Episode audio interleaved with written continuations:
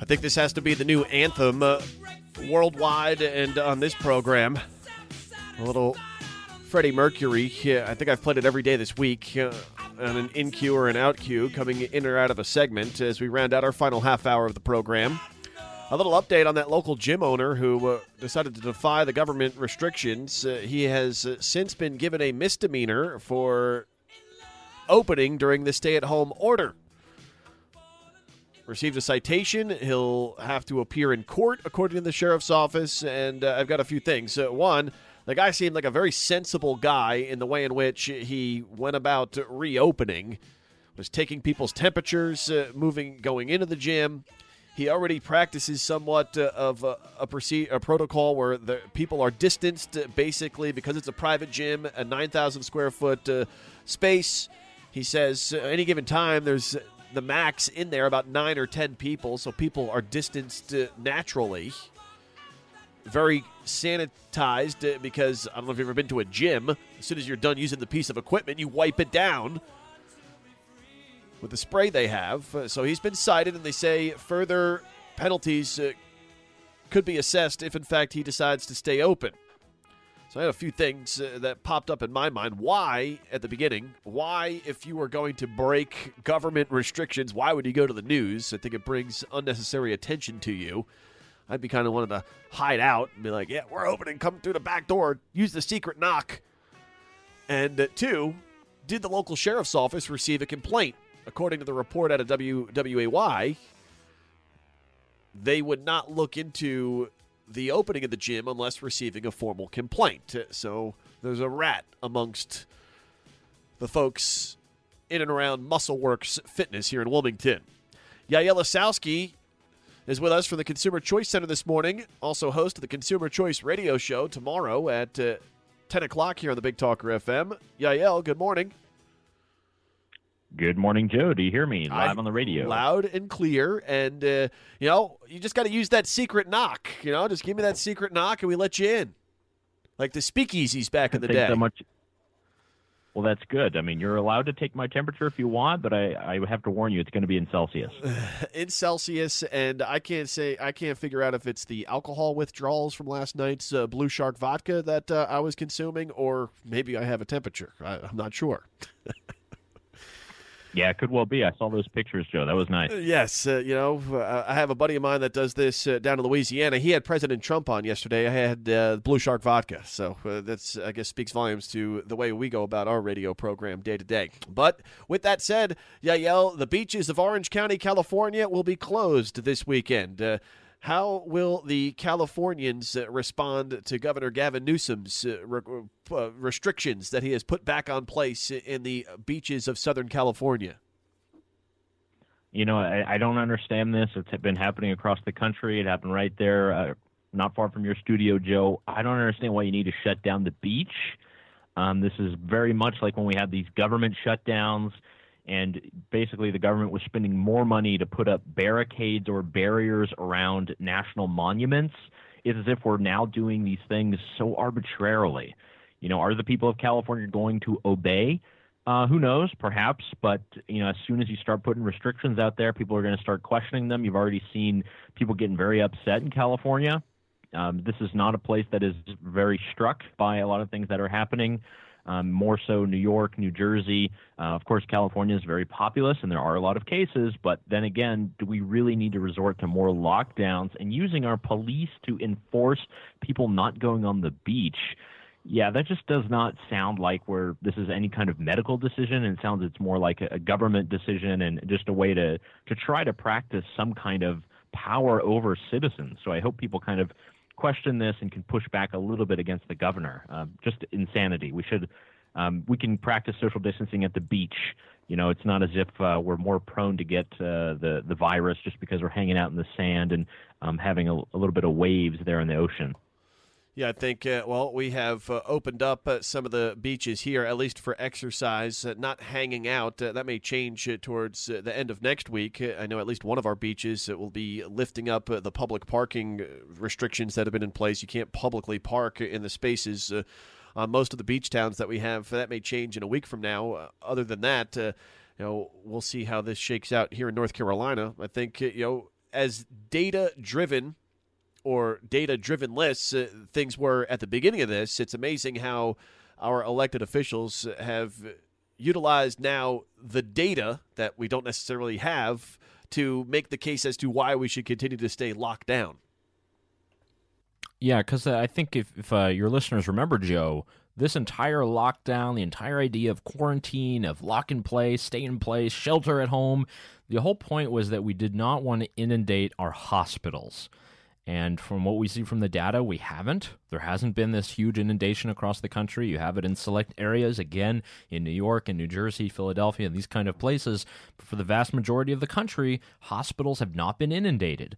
Rather, what we've had is a lot of layoffs at hospitals. We've had hospitals that are on the verge of closing because they've had to cancel all. Uh, elective surgeries, you have healthcare professionals being laid off by the tens of thousands. So, look, in the beginning, we understood kind of what it was about. We didn't want to inundate our hospitals. We didn't want everyone getting sick at the same time, being rushed to the emergency room, there not being enough doctors or supplies. We're not at that point, and uh, we weren't, thankfully. You know, I, I don't know if we need to go back and debate what happened in the past, but we're living in the present. And in the present, people have already lost their jobs. Uh, people are now not able to afford their mortgage or their rent. They're now not able to bring food on their table because they're not able to work.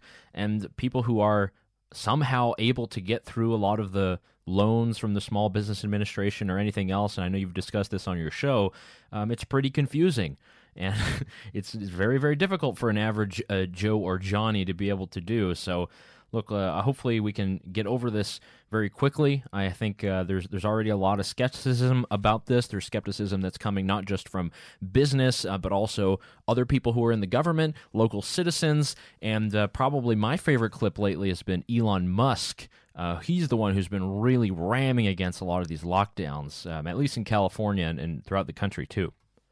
Yeah, no question. He says, uh, you know, give people their, well, freedom back, we'll say. And he says this lockdown is fascist. And, uh, you know, I think uh, a lot of folks are awakening to the fact uh, that uh, even though there are areas of our country that have been hit extremely hard, that's not the case for many different states, and that a top down, one size fits all approach to this or anything else that is controlled by government is not the way we should be going about things. Yeah, and the thing is, is everyone says listen to the science, but the thing is, is science is something that people debate. Uh, people have different points of view. Uh, doctors will say one thing in one circumstance, and you'll get a second opinion right? That's why we need to have second opinions. That's why we need to listen to as many people as possible, not just listen to one. We need to have competition. Um, it's very much a marketplace. You can have good ideas and bad ideas, and that's why people in the media, Joe, are here. That's why you're here. You're here to sift through that good and bad information. That's why people read newspapers or they listen to their TV sets. You know, we try to understand the best way that we can have a good, solid worldview. Sometimes it's not. Sometimes it is mired in fake news. But look, we're just trying to get by, just trying to feed our families, make sure we have a great life, and live through virtue. Joe, what else is there? Yeah. Uh, again, hand, hand, the responsibility back off to the people and let government get out of the way. I think uh, you know, many people would would seize that opportunity to act responsibly amongst uh, their neighbors within their communities and. Uh, here we are. Yet, when you talk about the medical professionals and science and the differing viewpoints, it seems as if in the media you only get one type of viewpoint from the medical professionals. Any other doctor that may say this, that, or the other that counters that discussion, well, they're getting uh, censored on channels like YouTube. Uh, they're being heard from little. I caught an op ed in the New York Post just the other day, uh, an emergency room doctor in St. Barnabas Hospital in the Bronx, the hardest hit area anywhere in the country, uh, the epicenter. And this emergency room doctor says, We got to get back to work. We got to reopen. You don't hear that published across uh, the national news media. No, and that, that's fairly unfortunate, you know, because there are a lot of professionals who are out there. You know, I have friends who are nurses or, or doctors in, in various cities and areas, and, and the reality that they see every day is not what's portrayed on the news. Uh, what they know is that their halls are empty. Uh, what they know is that there's a lot of budget cuts that are coming. Um, they're actually scared for their jobs. You know, these are healthcare professionals. These are the heroes of the moment, and uh, a lot of them that aren't in these these very badly strict areas. It's a very different reality, and I think this is where we, you know, your audience is is very good at this. Joe, I think, is and being critical being critical of stories that you read or things that come up. You know, there's always going to be different opinions. I think that's why it's it's important to always have um, good educated analysis around that so you can finally understand it. I mean, this this is not just uh, with media and what's happening now in this whole pandemic. You know, take all the skepticism that you are having currently at the moment, apply that to everything that's happening with politics, apply that to everything that's happening with overregulation of your life and the products that you use. It's kind of all around us, you know, and it's uh, it pokes its head every now and then. Um, but you know, this is the kind of thing that gets us back on our feet. Make sure that we remain analytical, we remain critical, skeptical. I mean, there's so many things that are happening out there that we don't have control over. But the one thing we do have control over is the type of media we consume, the type of analysis that we listen to, and how we're going to use that to plan our life or to go about our day. So I, I think I feel pretty empowered, Joe. I don't know about you. No doubt, uh, and uh, just trying to.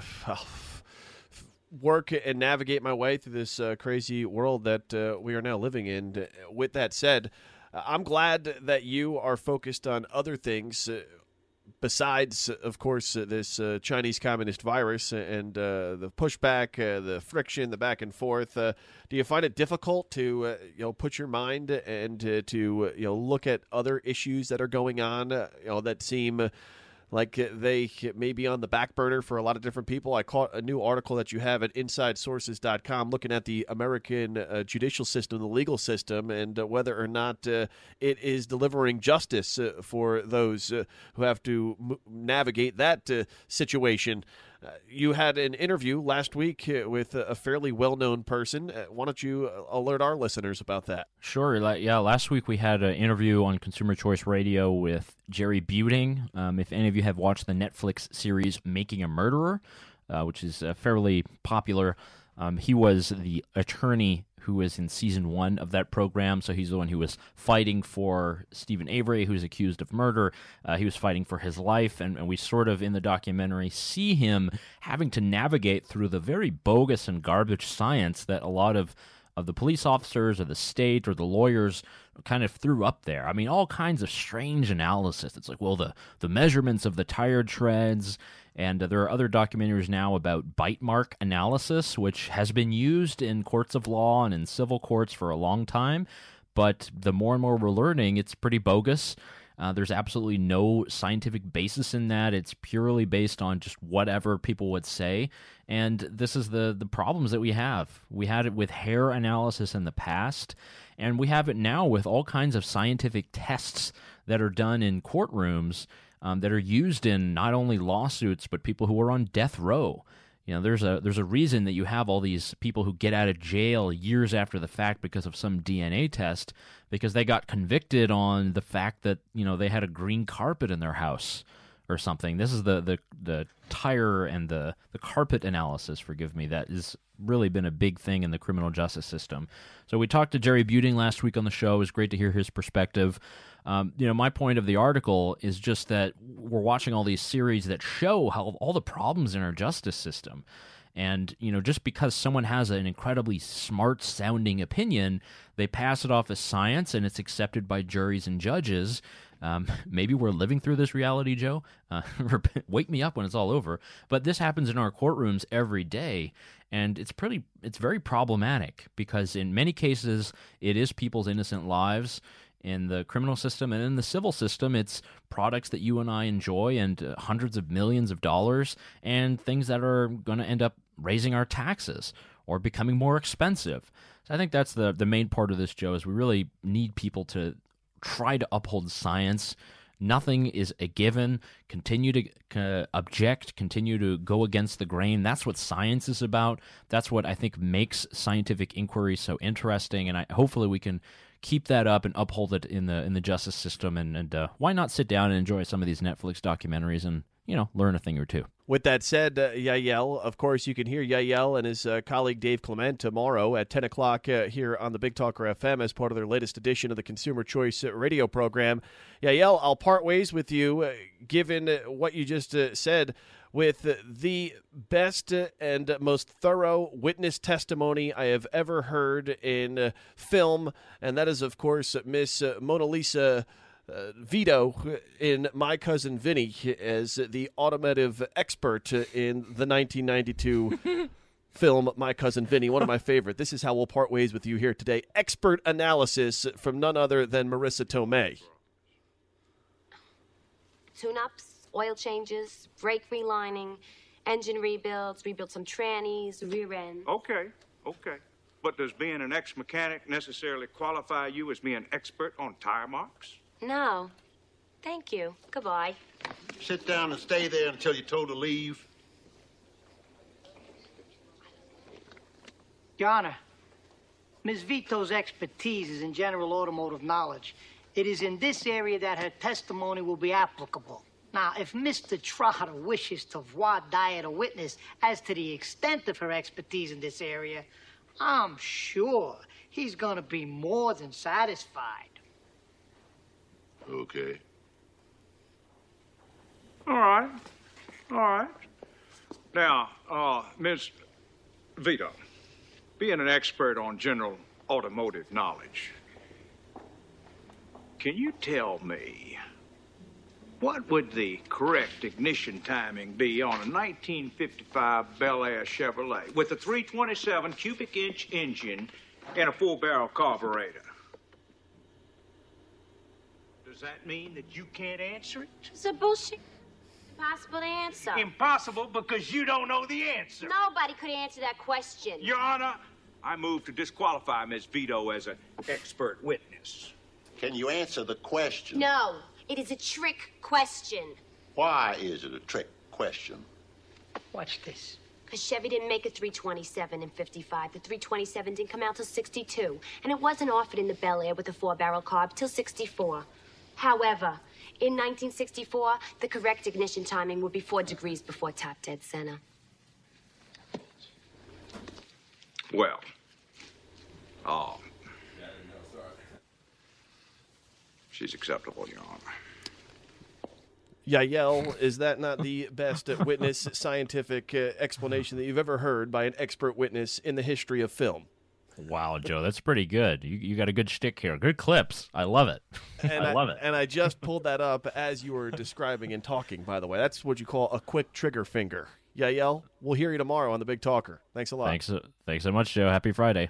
That's Yael Ossowski with the Consumer Choice Center. And there's Miss Mona Lisa Vito talking about expert analysis uh, in her auto mechanic uh, knowledge. As we part ways uh, for this Freedom Friday on the Big Talker FM, uh, we've got our local singer songwriter in, Jared Raymond, uh, who is now inside our Big Talker studios atop the Murchison building.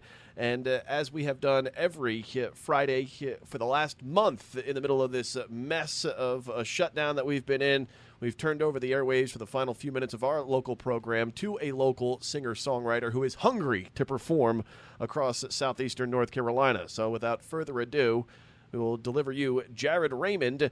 Stay safe, stay healthy. It's going to be a great, beautiful weekend out there. Try to get out and enjoy it as much as you can while being safe and adhering to whatever you believe is the most responsible thing to do for you and your family. I'll be here Monday, 7 o'clock, right here on the Big Talker FM. Have a great weekend. Without further ado, local singer songwriter Jared Raymond. Good morning. I'm Jared Raymond.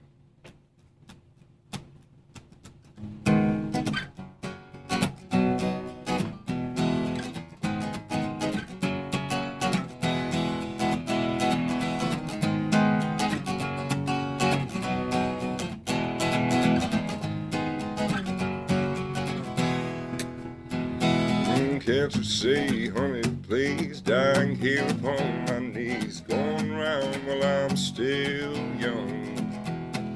going down every mile, driving down the road town. Destination Shirley Weston town. I said, where, where will we go? Don't think we all know. I never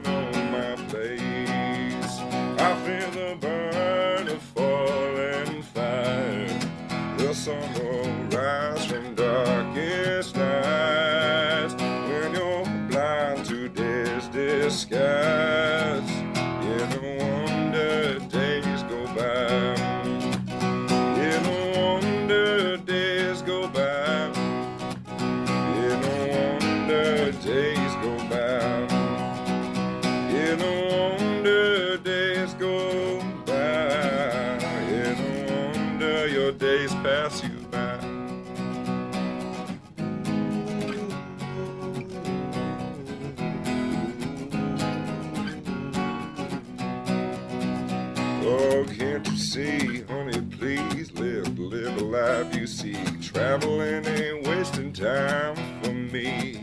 Oh, I truly do hope you stay. Don't seem there's choice to make. I might as well come along with you.